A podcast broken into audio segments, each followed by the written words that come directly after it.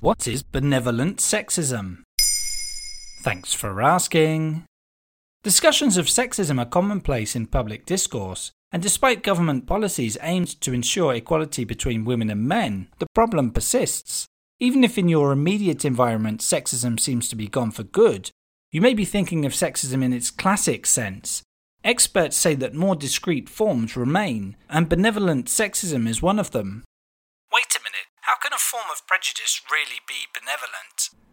Benevolent sexism is part of another theory presented by Peter Glick and Susan Fiske in 1996.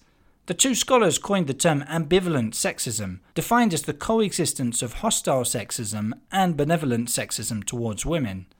Within that concept, hostile sexism refers to explicitly negative attitudes to individuals who violate traditional gender roles. In turn, benevolent sexism is defined as attitudes about women that seem positive in tone, for example, seeing women as delicate flowers, but nonetheless have connotations of inferiority to men based on fragility, a lack of competence, or the need for help and protection. The bottom line is that being sexist does not necessarily mean openly opposing gender equality or displaying misogyny. Even though the concept is relatively new, many activists and artists have spoken out against benevolent sexism practices. For example, in 2017, French feminist artist Emma created a comic explaining how benevolent sexism holds women back. Her illustrations show how seemingly friendly remarks can actually belittle women in the workplace.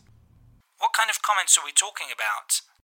In one of Emma's comic strips, a male employee welcomes a woman into his architect firm and says to her, Ah, Asia, welcome to the company.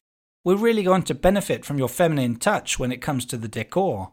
The illustrations also explain that benevolent sexism is all about treating women like fragile creatures that must be protected, women are placed on a pedestal and appreciated for their supposedly feminine qualities. Another form benevolent sexism may take is gallantry, like holding the door open or paying the bill, which Emma defines as courteous attention towards women. But something called benevolent can't be too harmful, can it? It's certainly more subtle than its hostile counterpart, but despite apparent good intentions, it nevertheless has a knock on effect on progress towards gender equality. According to Peter Glick, benevolent sexism reinforces hostile sexism, therefore contributing to limiting women's opportunities and diminishing their performance.